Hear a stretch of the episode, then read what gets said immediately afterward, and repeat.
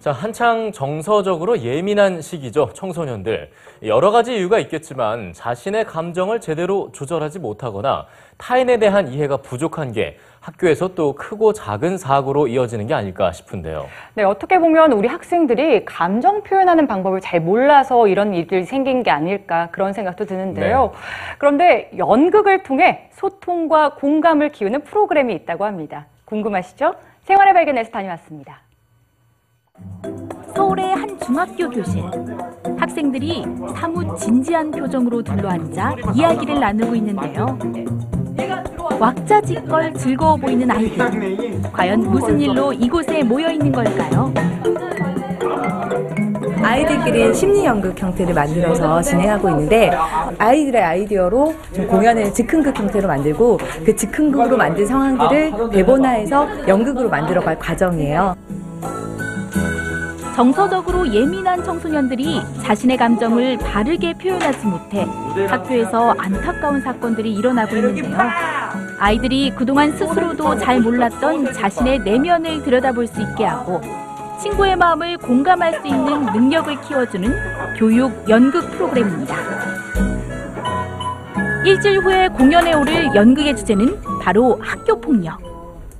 학생들 왕따 해가지고 학생들 막 죽- 자살하고 그러잖아요. 일단 학교에서 일하는 문제고 우리들끼리 문제니까 한번 생각해 보고 싶었어요. 친구들의 소중함 소중함을 알게 되었고요 사람은 다 똑같은 사람이니까 차별하지 않고 똑같은 대우를 받, 받게 해줘야 될 것 같아요 처음부터 이 아이들이 서로 잘 어울렸던 것은 아닙니다. 서먹서먹하던 관계도 있었고 서로에게 전혀 관심이 없던 친구들도 있었는데요. 몇 달 동안 여러 가지 교육 프로그램과 연극을 함께 하다 보니 이젠 서로를 바라보는 시선이 따뜻하기만 합니다. 연극할 때는 애들이 참 그 생긴 거랑은 다르게 친하게 지내주고 어, 타인을 걱정할 줄도 아는구나 생각도 했었고 세상이 이제 나쁜 애들만 있는 건 아닌데 이제 나쁜 애들도 착한 애들로 변할 수 있다는 건 알았어요. 그리고 연기에 끼가 좀 있는 것 같아요. 원래는 아니었었다고 느꼈거든요. 처음에는. 자기 표현 잘 안 했던 스타일인데 어느 순간 자기 표현 을 많이 하게 되고 적극적이어진 것 같아요. 점점 자신의 감정에 솔직해지고 상대 이야기에 귀 기울일 줄 알게 되는 아이들을 보면서 선생님 역시 흐뭇하기만 한데요. 아이들이 이런 연극을 통해서 자기 표현을 좀 더 하고 또 아이들 스스로 치유할 수 있고 스스로 극복할 수 있다는 그런 것들을 보여주고 싶었고 아이들이 직접 쓴 대사 하나하나에는 요즘 청소년들의 고민과 방황이 그대로 묻어납니다. 걔가 뭐라고 했어요? 아빠도 맨날 개편식 편들면 안 돼요? 걔 억울하대요?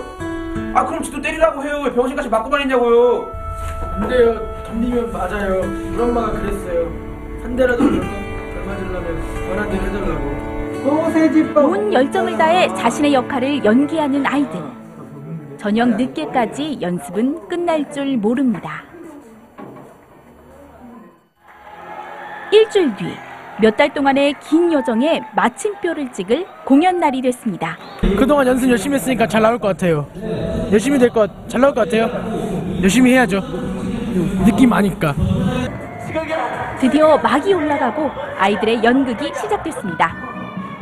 관객들은 아이들의 대사와 행동 하나하나에 신나게 웃기도 하고 때로는 진지한 표정으로 무대를 감상하는데요. 이렇게 아이들의 진솔한 이야기가 담긴 연극이 끝나고 박수갈채가 쏟아집니다. 아, 감동적이고요. 어, 열심히 잘해준 것 같아요. 연극을 마치고 내려온 아이들은 자신이 무언가를 해냈다는 생각에 뿌듯함과 자신감을 동시에 느낍니다. 협동으로 연습해서 멋진 무대가 나올 줄 몰랐어요 너무 보람찬 것 같아요 재미도 있었고 내가 이렇게 이런 자리에 서서 나를 필요로 하는 사람이 있고 이렇게 해서 같이 행복하니까 이제 연극을 끝나고 다른 데 나가서도 자신감이 생기고 행복하게 생활할 수 있을 것 같아요.